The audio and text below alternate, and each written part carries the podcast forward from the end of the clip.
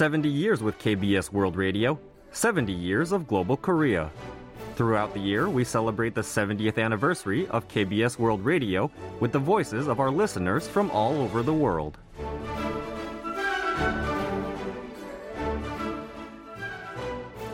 Chào các bạn, mình tên là Trần Văn Thắng. Mình là một giáo viên tiếng Anh cũng là một giáo viên tiếng Việt đang sinh sống và làm việc tại Thái Bình của Việt Nam.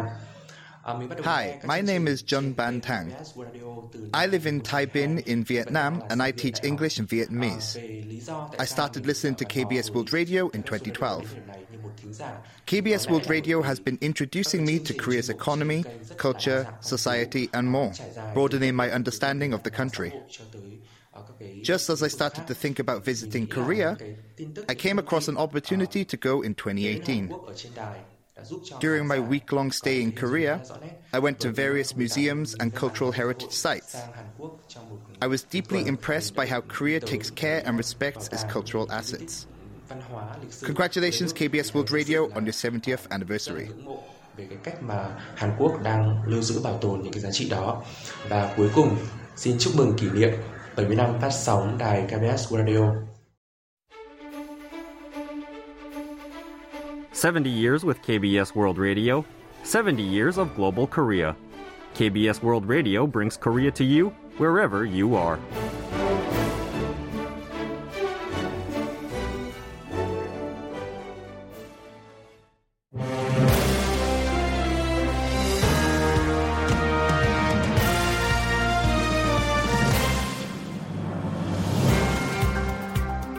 Hello, it's Monday, the 13th of March, and welcome to Korea 24. I'm your host, Kwon Jang-woo. North Korea said it test fired two strategic cruise missiles from a submarine on Sunday, but South Korea's military says it has found discrepancies in the North's claim. We have more in news briefing shortly. Health authorities are set to announce this week whether the remaining COVID 19 mask mandate on public transport and high risk facilities will be lifted. We discuss for our in depth today whether the nation is ready. And South Korea has been eliminated from the World Baseball Classic. We look back at where it went wrong for Monday's Sports Roundup. We have all that and more in today's Korea 24.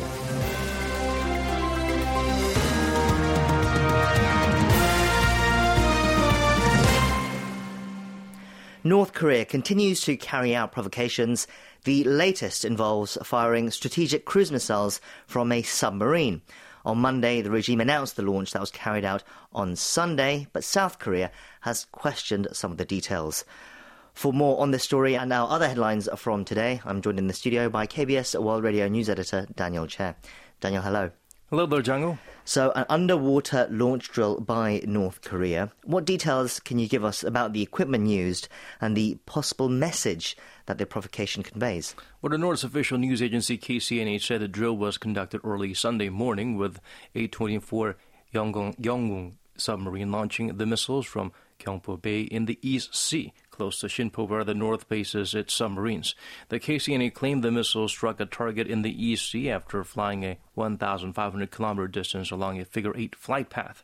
The drill confirmed the reliability of the North's arms system and assessed the submarine unit's underwater to surface offensive operation readiness, according to the regime, and it called the units another integral part of the regime's nuclear deterrence. It said the drill reasserted the military's unchanged stance on controlling and managing the current situation with overwhelming force, adding that the anti republic military activities by the U.S.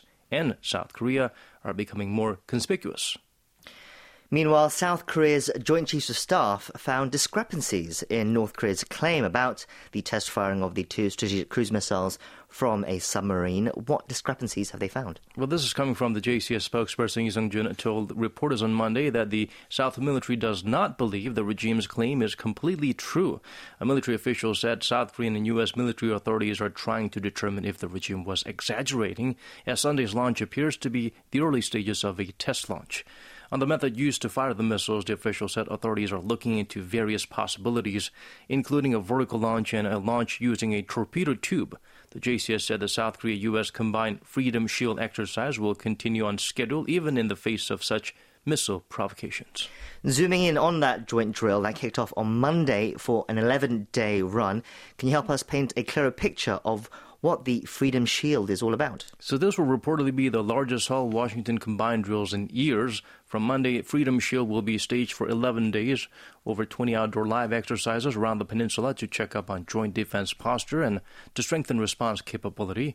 The exercise will incorporate real life combat scenarios reflecting the changing security environment with advancing threats from North Korea's nuclear weapons and missiles. Coming off the Joint Crisis Management exercise, a de facto rehearsal of the Freedom Shield exercise, the Allies will skip the first stage of the drill, focusing on defense training to practice counterattacking and repelling scenarios as well as the stabilization of the North afterwards. The drill will be larger in size and scope than in previous years, effectively reviving field training exercises for the first time in five long years after being suspended under the Moon Jae-in government. The Allies are also pushing for joint aircraft carrier training, including the nuclear-powered USS Nimitz, as well as a trilateral missile warning drill involving Japan. And that's not all. Coinciding with Freedom Shield, South Korea's Air Force will be carrying out its own drills as well. That's right. The Air Force announced on Monday that major combat units will conduct daytime and nighttime sorties from Tuesday for 36 hours without a break to practice a strategy considered essential to winning a war by neutralizing enemy forces and preemptively seizing air supremacy. The Air Force will run drills on contingency procedures for the timely supply of ammunition, the emergency restoration of damaged airstrips, and responses to terrorist attacks using chemical, biological, and radioactive weapons. Let's turn now to another key headline from today. The three surviving victims of Japan's wartime forced labor who won a damages suit against Japanese firms have officially refused Seoul's plan to compensate them through donations collected from domestic companies.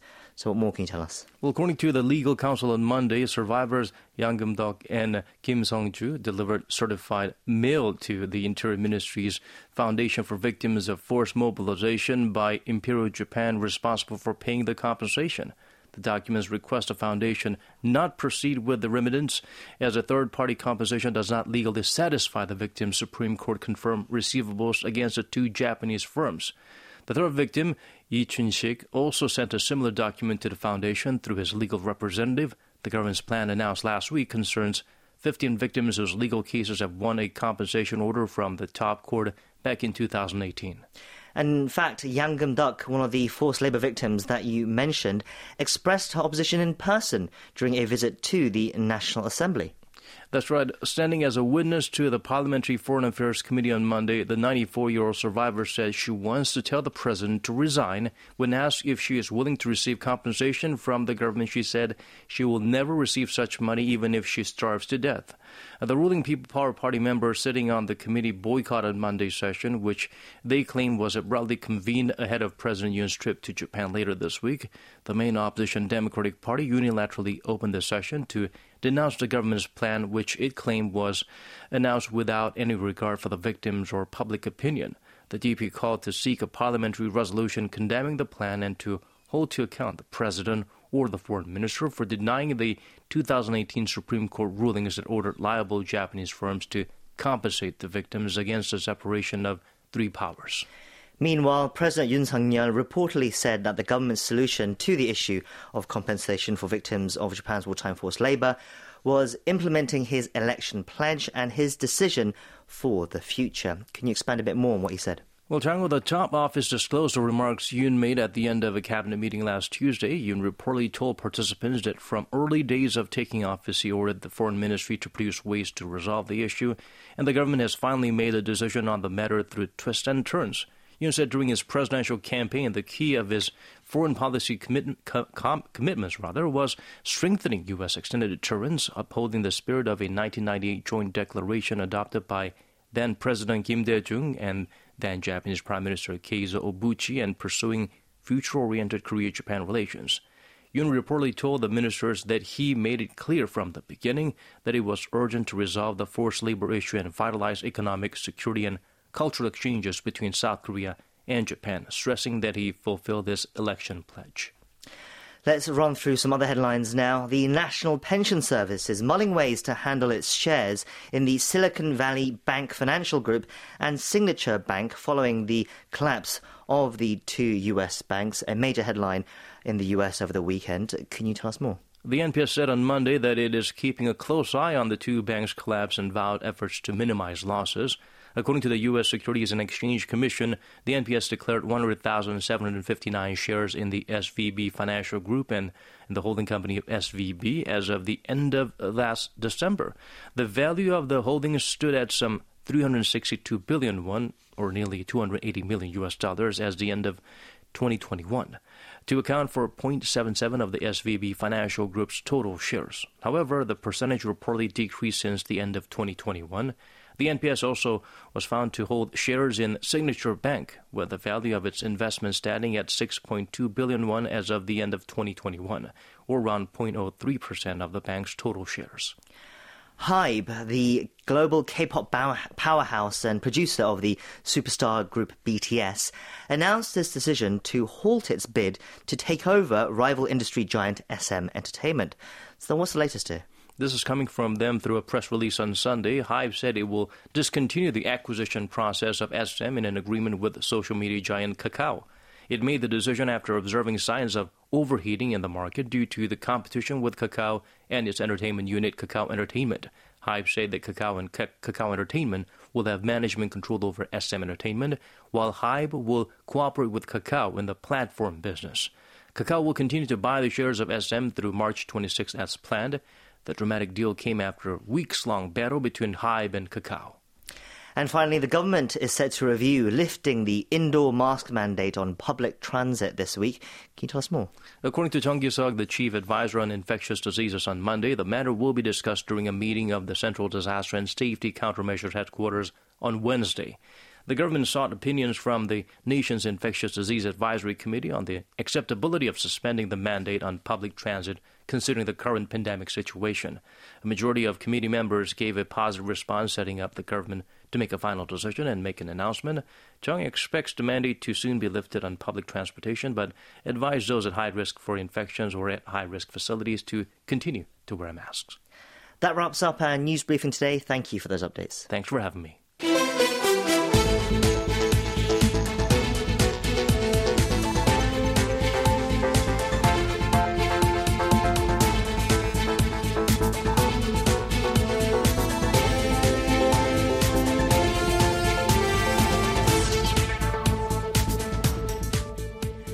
In late January, South Korea dropped its COVID 19 mask mandate for all locations except high risk facilities such as public transport and hospitals. The government is now reportedly considering easing these rules as well. Meanwhile, South Korean health authorities also warned recently that new infectious diseases like COVID 19 will occur more frequently in the future to get a diagnosis of where we are in the fight against the pandemic, we have joining us on the line now Dr. Alice Tan, an internist at MizMedi Women's Hospital in Seoul, who has been a regular guest for us throughout the pandemic. Dr. Tan, hello and welcome back to the show. Hello, thank you for having me. Now, the daily case count today was just under 4,200, and it was the third Monday in a row that the case count stood in the 4,000 range. It's a significant decline from the height of the latest wave uh, we saw towards the end of last year and the start of this year. What is your assessment of the current COVID 19 situation in South Korea? Is the latest wave over, and what factors have led to that? Well, fortunately, as you mentioned, the COVID situation continues to improve. So, for three weeks in a row now, we've seen the number of new COVID deaths per week stay below 100 new COVID hospital admissions are also downtrending. But for both of these two metrics, so hospital admissions and deaths, the percentage improvement week on week has seemingly plateaued. The improvements are likely due to the immunity wall that has been built up in the community from vaccination and also prior infection, and also due to the use of Paxlovid, also uh, important is the absence of a completely new SARS-CoV-2 variant uh, that could have evaded our defenses. Fortunately, we haven't seen a new variant or subvariant in that category. And finally, although the mask mandate has been lifted in most all settings, uh, many people in South Korea continue to wear a high quality face mask in public. It's hard to quantify the degree to which this is playing a part in the improved metrics, but certainly wearing a KF94 mask does decrease the transmission of droplet borne viruses. So uh, I don't think it's harming, but um, I'm not sure exactly to what degree it's helping our situation. Right, I see. So there has been a slowdown and now at a plateau, and perhaps the fact that uh, even though we don't have to wear masks in most settings, uh, many people in Korea are still wearing them. Uh, amid this situation, uh, the government is considering easing some uh, more uh, remaining antivirus measures.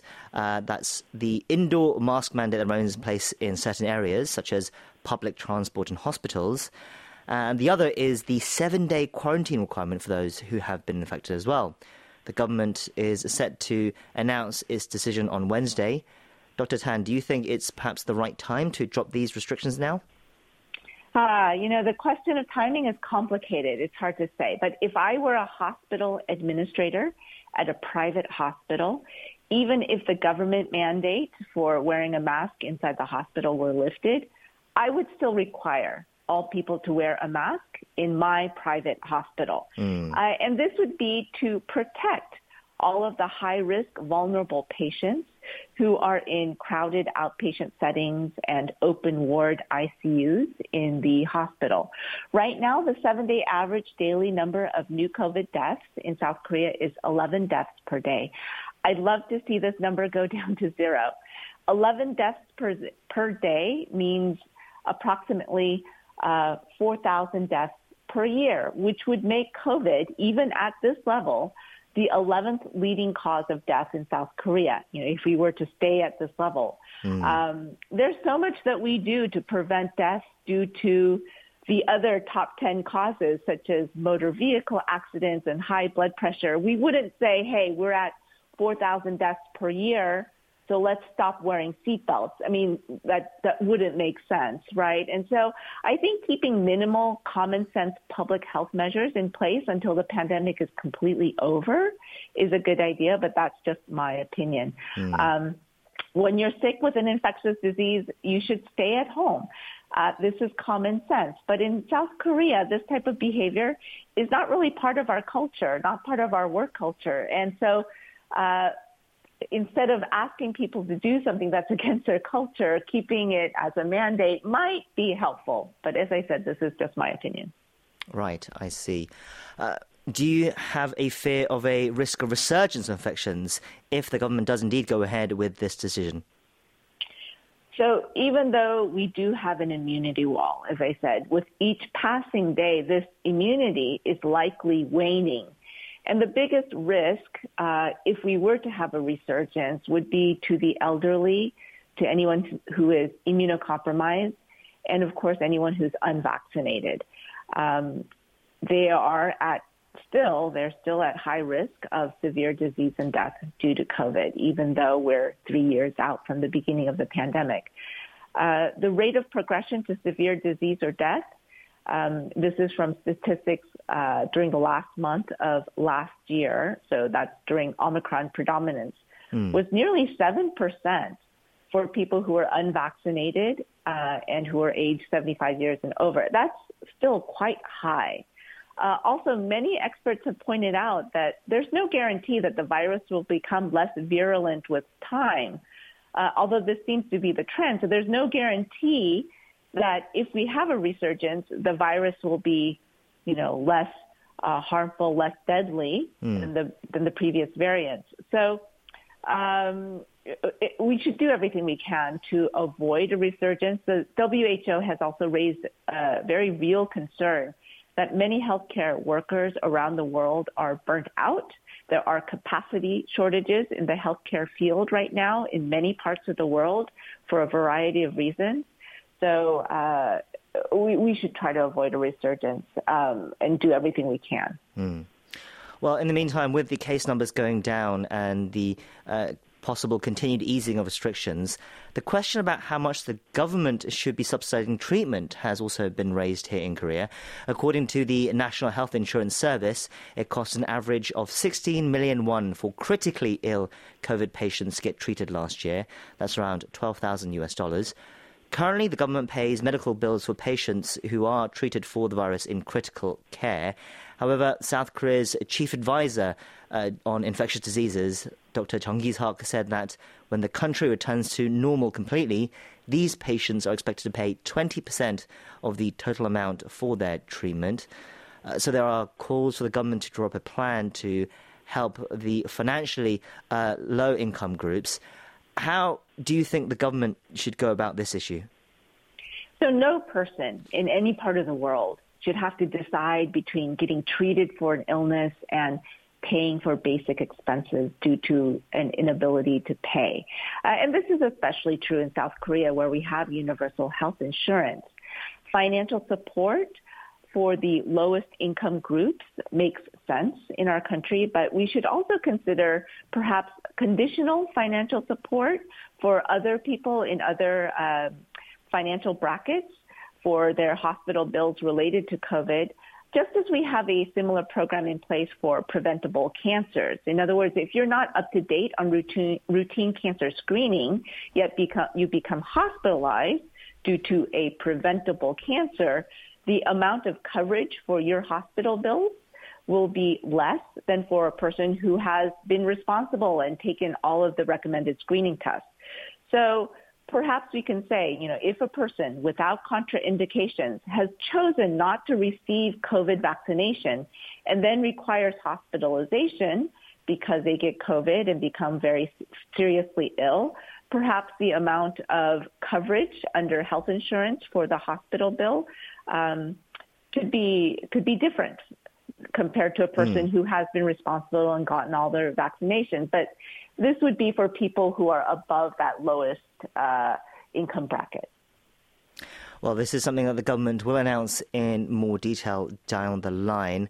Uh, Dr. Tan, it's been over three years since the COVID 19 pandemic began, but are we finally possibly nearing the end of the pandemic? Uh, yeah, that's the $6 million question. And I, I've been very reluctant to give any predictions. And, you know, all of the experts are, are sort of sleeping with one eye open still. In other words, hmm. certainly we're at an inflection point. Uh, the situation has improved throughout the world and also in our country. But as has been said many times over, no one is completely safe until we are all safe. And there are still many corners of the world where people have not been vaccinated, where we do not know what's going on epidemiologically. For example, our neighbor to the north, North Korea, we don't know what's going on there.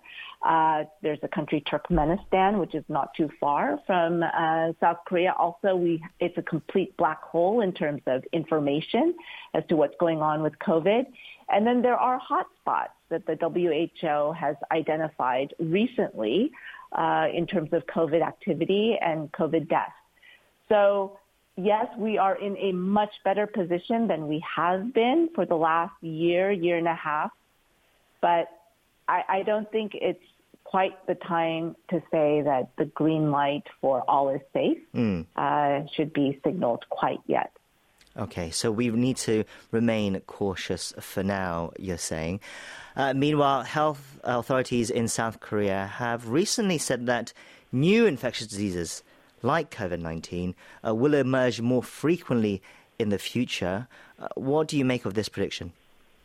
I completely agree, and, and many infectious disease experts and public health experts are in the same position. Um, we do need to have an all hazard response plan uh, in our government just in case there is another emerging uh, pathogen of pandemic potential. Uh, what this means is we need to have a funding and coordination plan in place for what to do immediately if we notice another emerging pathogen. And the uh, risk is increased because of climate change, because of overdevelopment, overcrowding. Uh, there's also uh, antimicrobial resistance, which is a very real phenomenon that is going on around the world. And so many uh, experts say it's not a question of if or whether there will be another pandemic. It's a question of when mm. and will we be ready. Well, you mentioned uh, possible government all hazard response plan. Health authorities are expected to announce in May its a mid to long term plan to prepare for future infectious disease outbreaks. What can the government do to deal uh, with this situation? Any advice you would like to give to the authorities? What lessons have we learned over the past three years?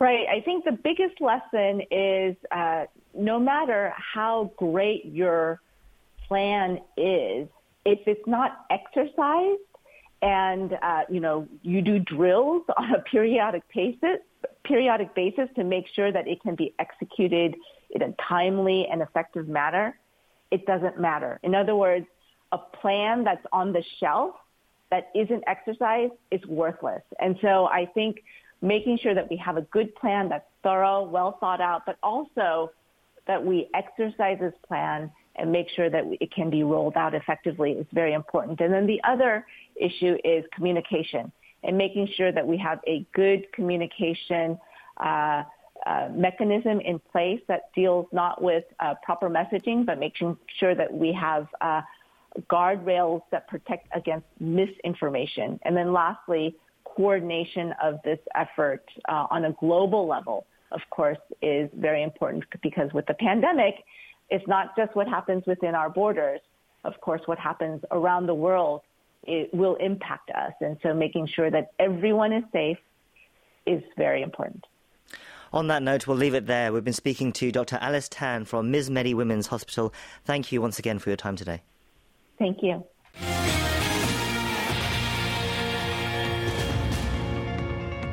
Welcome to the Korea 24 Stock and Forex Update. The benchmark Korea Composite Stock Price Index rose 16.01 points, or 0.67% on Monday, to close the day at 2,410.60. The tech-heavy Kosdaq also rose, gaining 0.29 points, or 0.04%, to close at 788.89. On the foreign exchange, the local currency strengthened 22.41 against the US dollar, closing the day at 1,301.81. You can check Korean stock and forex closings at world.kbs.co.kr. We continue on now to Korea Trending, our daily segment where we take a look at some of the other news headlines that have been trending online. And for that, we have joining us in the studio now our contributor Walter Lee. Walter, hello, it's good to see you. Hello, Chang'e. It's always good to see you. Okay, let's jump straight into our stories, starting with one about another fire. Can you tell us more? Yeah, so the main fire at a tyre factory in Daejeon was brought under control about 13 hours after a massive blaze broke out. Now, the blaze occurred at Hankook Tyre Factory in the city's Daedeok, uh, Daedeok district at around 10:10 p.m. on Sunday. Around 150 vehicles, 700 firefighters, and nine helicopters were dispatched to combat the fire. Okay, was anyone hurt in the fire first? Well, a total of 11 people, including fire, uh, one firefighter, were transported to a hospital. Now, 10 factory workers were hospitalized due to smoke inhalation, while the firefighter injured his ankle. All 11 have been sent home. It is believed that the blaze began in a tire curing machine and has destroyed some 400,000 tires stored at the factory. Now, authorities plan to determine the exact cause of the blaze after it is completely extinguished. Now, production at the factory in Daejeon has been suspended until further notice. Well, thankfully, there was no one seriously hurt, but it was a huge fire, one that uh, went into the early hours of this morning. Uh, I heard that the fire caused traffic disruptions as well. Yeah, it did. So, given the proximity of the factory to expressways and railways, the pass through Daejeon operations of trains were suspended and major road sections were closed amid fears the fire could spread. But with the main blaze being contained, trains are operating normally and some sections on the Seoul Busan Expressway are open both ways as usual. Now, four middle and high schools near the fire stricken factory decided to close for the day or hold classes online.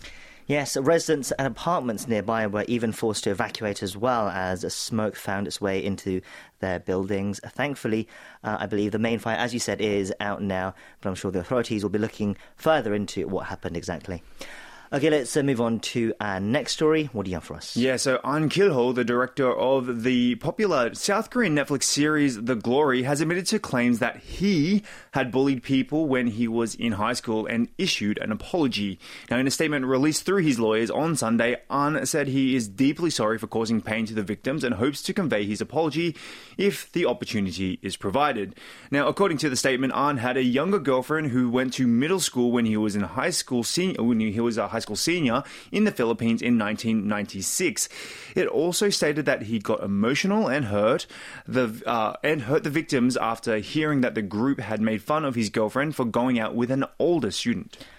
Right, this was uh, a very unsettling news as the smash hit show The Glory was about school bullying and the Yes. after effects of it. Uh, when did the allegations against Ahn first emerge? So last Friday, which is actually the same day, part two of The Glory was released.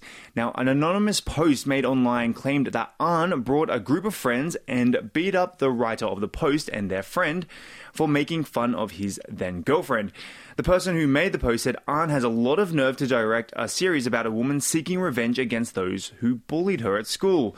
Now, on the day of the allegations surfaced, the director had denied them, saying he had no memory of hitting the students. When asked about what led him to make an apology two days after denying the allegations, the director said he decided to apologize after going over what had happened with his high school friends endless times. Have these allegations affected the release of the second part of the series at all? No, it doesn't look like it. So Netflix said that The Glory will not be removed from the streaming platform and that currently there are no discussions about its removal taking place. Also, according to the online video streaming service FlixPatrol, the series placed second in the top TV shows of Netflix category as of March 12th. Yes, there have been some people coming to Ahn's defense saying that what he was involved in was assault rather than sustained bullying. Uh, this might have tempered the backlash somewhat, muddying the waters anyway. But of course, uh, no amount of violence in schools uh, should be condoned, and this incident has tarnished what would have been a landmark series uh, for the producer.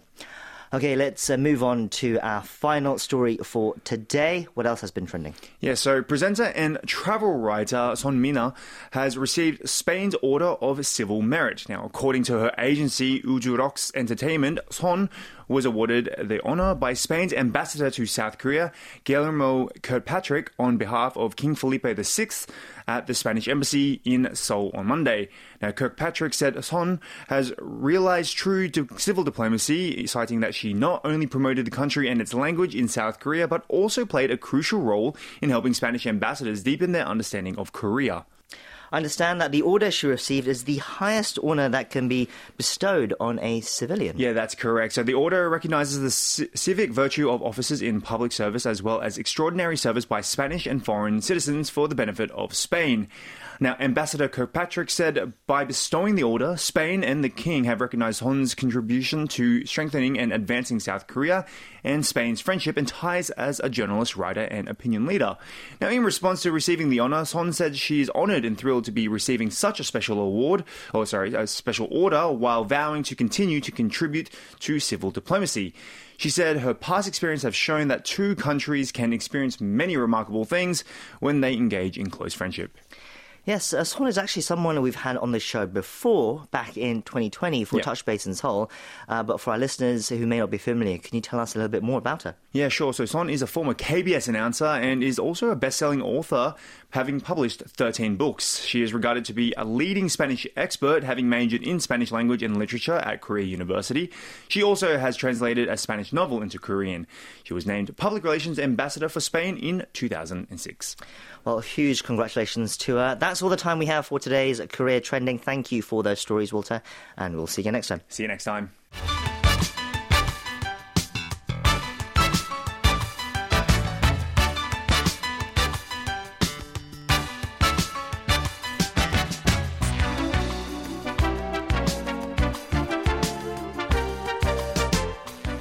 Next up, it's Monday Sports Roundup, our weekly update on the major sporting headlines from Korea. For that, this week, we have a new guest contributor joining us today. I'm delighted to welcome Park Kang-hyun, a sports reporter for the Chosun Ilbo newspaper. He is here with us in the studio. Mr. Park, hello, and thank you for coming on the show today. Oh, thank you, sir. I'm very delighted to be here. Yes, it's a pleasure to have you with us. I understand that you are a baseball expert, and that is unfortunately where we are going to have to start our roundup today. The Korean national team has been eliminated from the World Baseball Classic tournament. This comes after South Korea collected just one win and two losses in their first three games in Pool B, and after Australia picked up their win, the win they needed against the Czech Republic earlier today. Perhaps because you are a baseball expert, this might be particularly painful for you, but can you walk us through what happened? Um, yes, uh, this is a very painful news, and I'm very sad to uh, be the one uh, giving the updates. But um, Korea lost to Australia 7 8 last Thursday, um, and then to Japan 4 13 on Friday. Um, however, Korea managed to pick up its first win of the tournament against the Czech Republic 7 3 yesterday.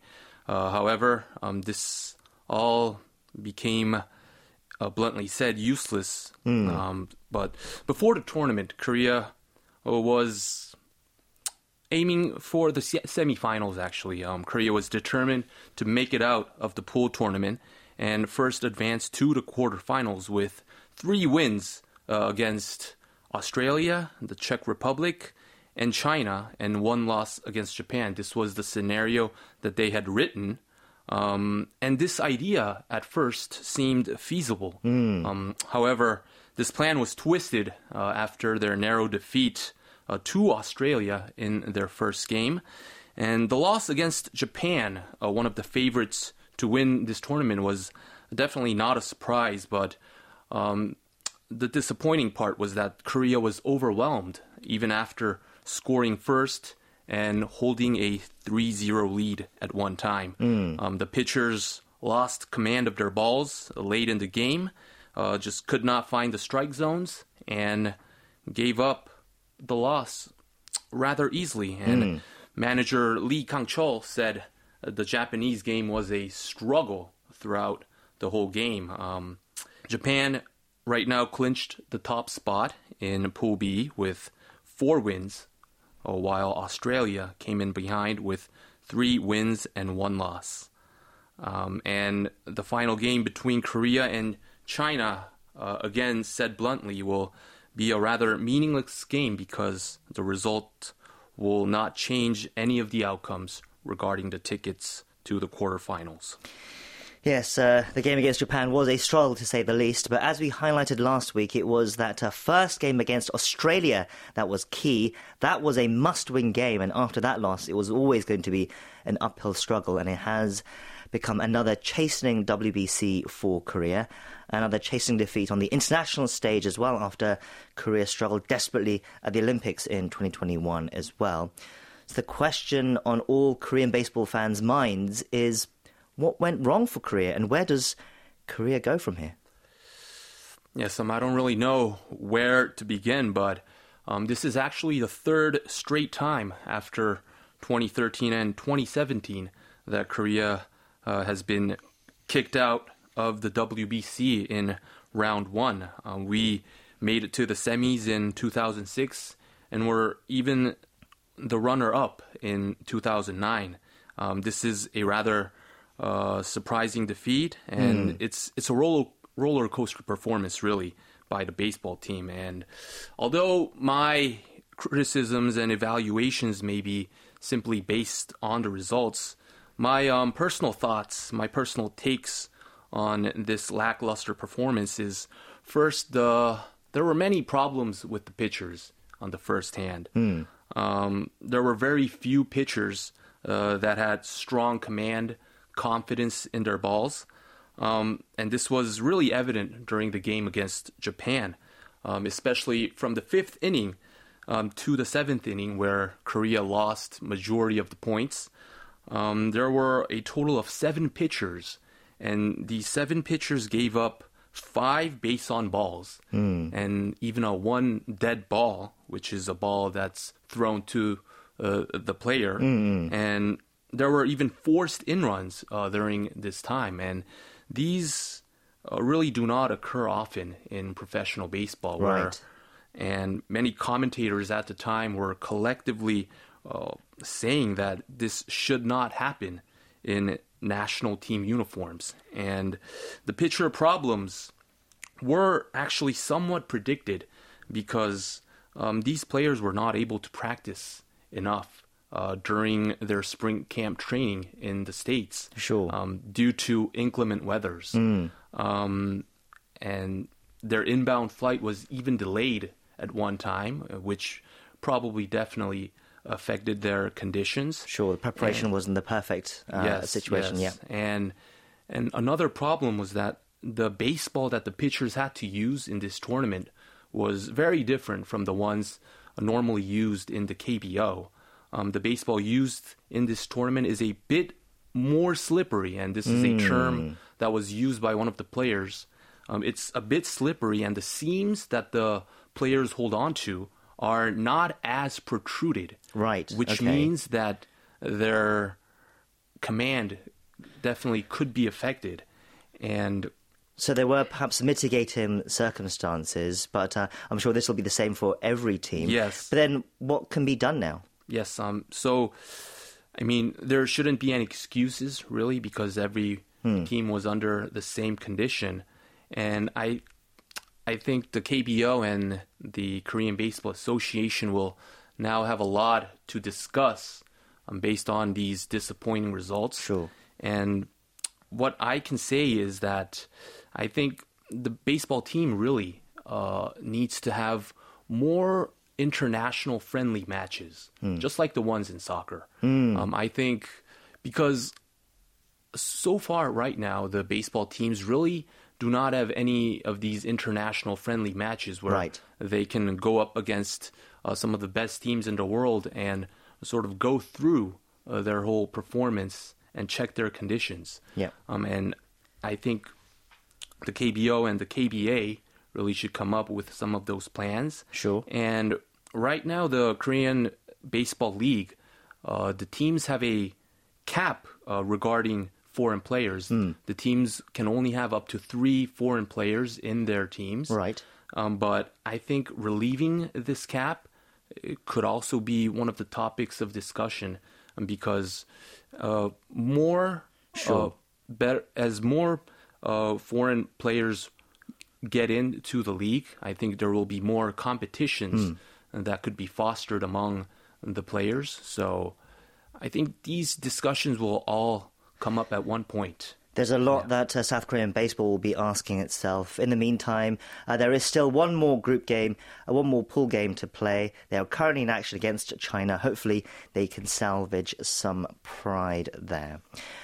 Let's move on to football, where it was thankfully a better weekend for Korea Stars. In the Premier League, Hwang Hee-chan scored his first goal in the league this season for Wolverhampton Wanderers. It was Hwang's first league goal, in fact, since last year in February. So, Mr. Park, he has finally gotten his goal then. Yes, um, Hwang came off the bench in the 69th minute and then scored within just one minute to tie the game at 1 1. Um, Hwang had actually been sitting out for more than a month so far um, after injuring his hamstring during a home match against Liverpool last month. And like you said, it was his first goal of the season. Uh, the last time Hwang actually scored in the league was more than a year ago during an away game at Arsenal that took place on February 25th of last year. Mm. Um, however, despite Hwang's effort, um, Wolverhampton lost 1 to 2 uh, after allowing a goal on the 79th minute. Um, Wolverhampton is now in the 13th place out of 20 teams uh, in the English Premier League. Meanwhile, Sonny, Tottenham Hotspur's Son Heung-min was also on the score sheet this week, and he is closing in on his 100th goal in the English Premier League, right? Yes, um, Sonny finally uh, made the start, starting roster mm. and scored his sixth goal in the league during the 62nd minute of the match against Nottingham Forest yesterday. Um, he seized a cross from Richarlison on the right edge of the box, took a touch, and then finished it off with his left foot. Uh, the Spurs won 3 to 1. they're currently in the fourth place in the EPL. And like you said, this was his 99th goal in the Premier League. Um, Sonny joined the Spurs back in 2015, um, and so far he has made 20, 257 appearances during his eight seasons with the team, um, where he has netted 90 times, 99 times with 49 assists. Um, Sonny will aim for his 100th goal um, on the 19th against Southampton. And one more to mention Golden Boy Lee Gang-in, also added to the goal show in Spain. Can you tell us more? Yes, um, Lee Gang-in, who is currently in Mallorca, um, scored a tying goal against Real Sociedad in the 50th minute yesterday. Um, Lee grabbed a heading pass uh, while uh, the defender Jon Pacheco stumbled, slipped by the goalkeeper, and pushed it in easily with his right foot. Um, the game ended 1 1 uh, with Lee's goal, and Mallorca is currently in the 10th place in the Primera Liga. And all of these three players that we've mentioned, uh, Hwang, Sonny, and Lee, has made the 26 men national football team roster for the upcoming friendly match um, against Colombia and Uruguay, set mm. to take place uh, next week uh, in Ulsan and Seoul and I think and these will be the debuting matches of Jurgen Klinsmann, sure, um, who has took uh, the lead as a head coach of the Korean national football team um, on hmm. the February 27th. Yes, as expected, Klinsmann has mostly stuck with the squad that he went to that went to the Qatar World Cup. The only change is left back Lee Ki-jae replacing Hong Chul, and uh, those two games coming up against uh, Colombia and Uruguay will be taking place on the 24th and 28th, respectively. Okay, that is where we're going to leave it for Monday Sports Roundup. We've been speaking to sports reporter Park Kang-hyun from the Chosun Ilbo. Mr. Park, thank you once again for coming to the studio today to give us the updates. Uh, thank you very much for having me.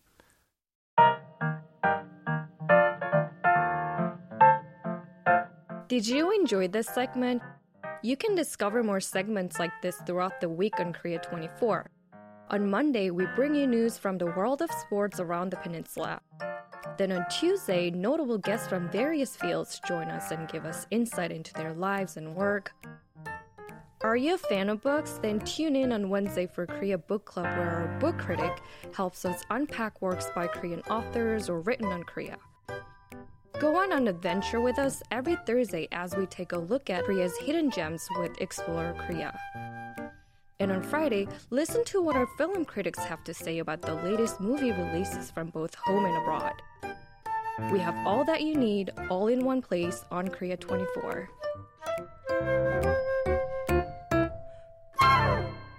We finish up with our closing segment, Morning Edition Preview, where we take a look at some interesting features or reports coming out in tomorrow's newspapers.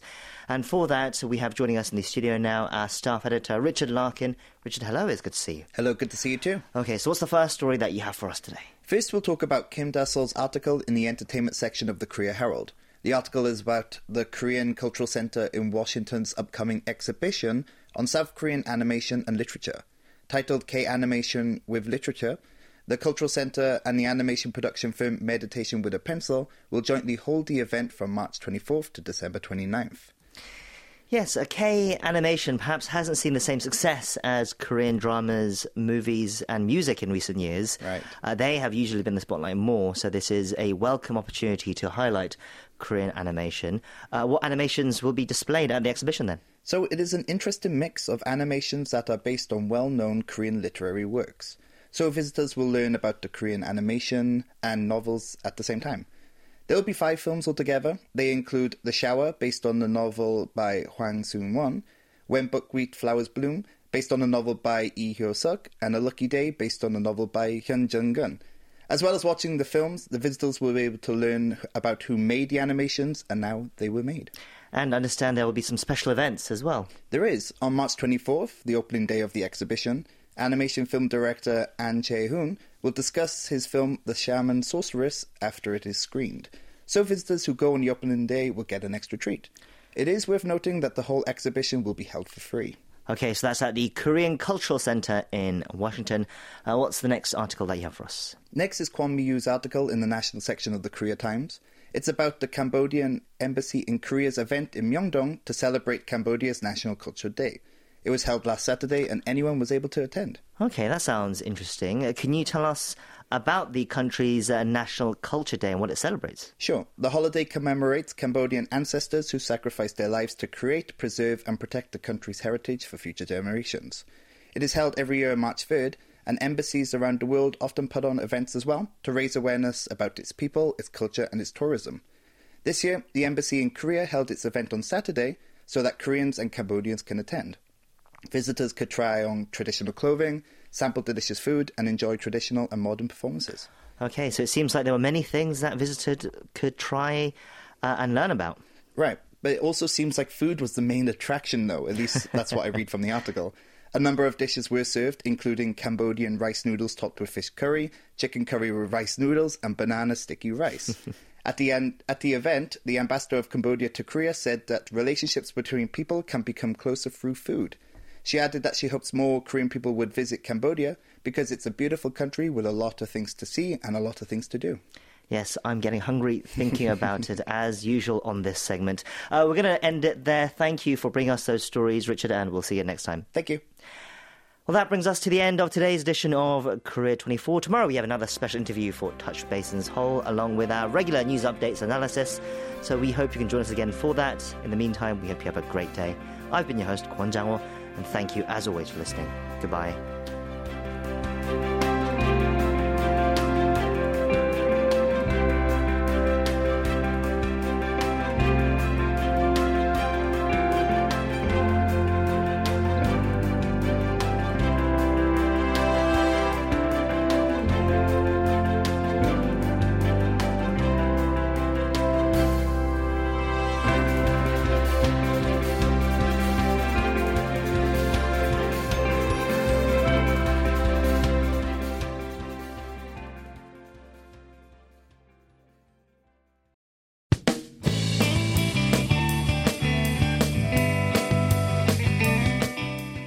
KBS World Radio offers all you need to know on Korea through its various programs. Tune in to One Fine Day with Lena Park and join the K-pop diva for two fine hours every weekday. Are you into the latest K-pop tracks? Then K-pop Connection is your fix. Brian Joo brings you the best of K-pop and K-culture. On Korea 24, host Kwon Jang-ho helps listeners digest all the biggest stories coming out of South Korea. Keep up with what's happening on the peninsula by listening to Korea 24. Learn about Korean folktales on Mondays with global audiobook Once Upon a Time in Korea. If you're a bookworm, don't miss Books on Demand, a program that introduces Korean literature to the global audience every Tuesday. Our Wednesday program, Korea Today and Tomorrow, provides news on the latest diplomatic developments in and around the Korean peninsula. Want to go deeper than K pop? Sounds of Korea takes a closer look at various traditional music every Thursday. KBS World Radio is your go to channel for all things Korea. Tune in.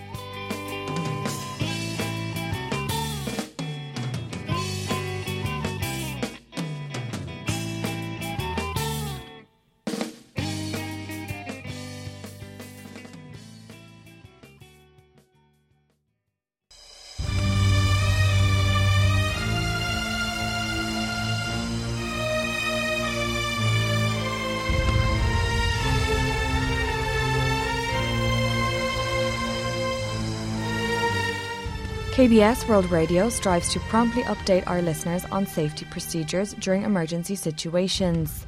The following are recommended guidelines to follow in case of high levels of fine dust. Before going outside, check the air quality by visiting online resources or checking your local weather forecast. When the level of fine dust is high, avoid outdoor activities such as hiking, biking, or field sports. Wear protective gear such as masks, glasses, and hats. Close your windows, doors, and dry your laundry inside. Wash your face often and make sure to also blow your nose regularly. If you have to leave your home, try to use public transportation in order to reduce air pollution. Take a shower after returning home to avoid skin irritation and rinse your sinuses if possible. Before preparing food, wash your hands and make sure to wash fruit and vegetables thoroughly before eating them.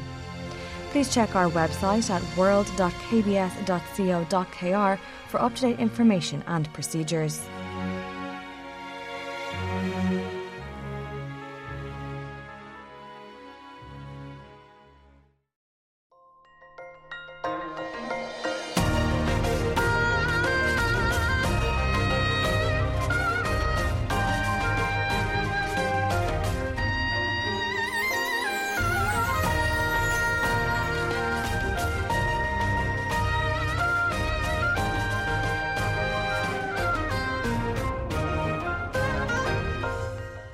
KBS World Radio.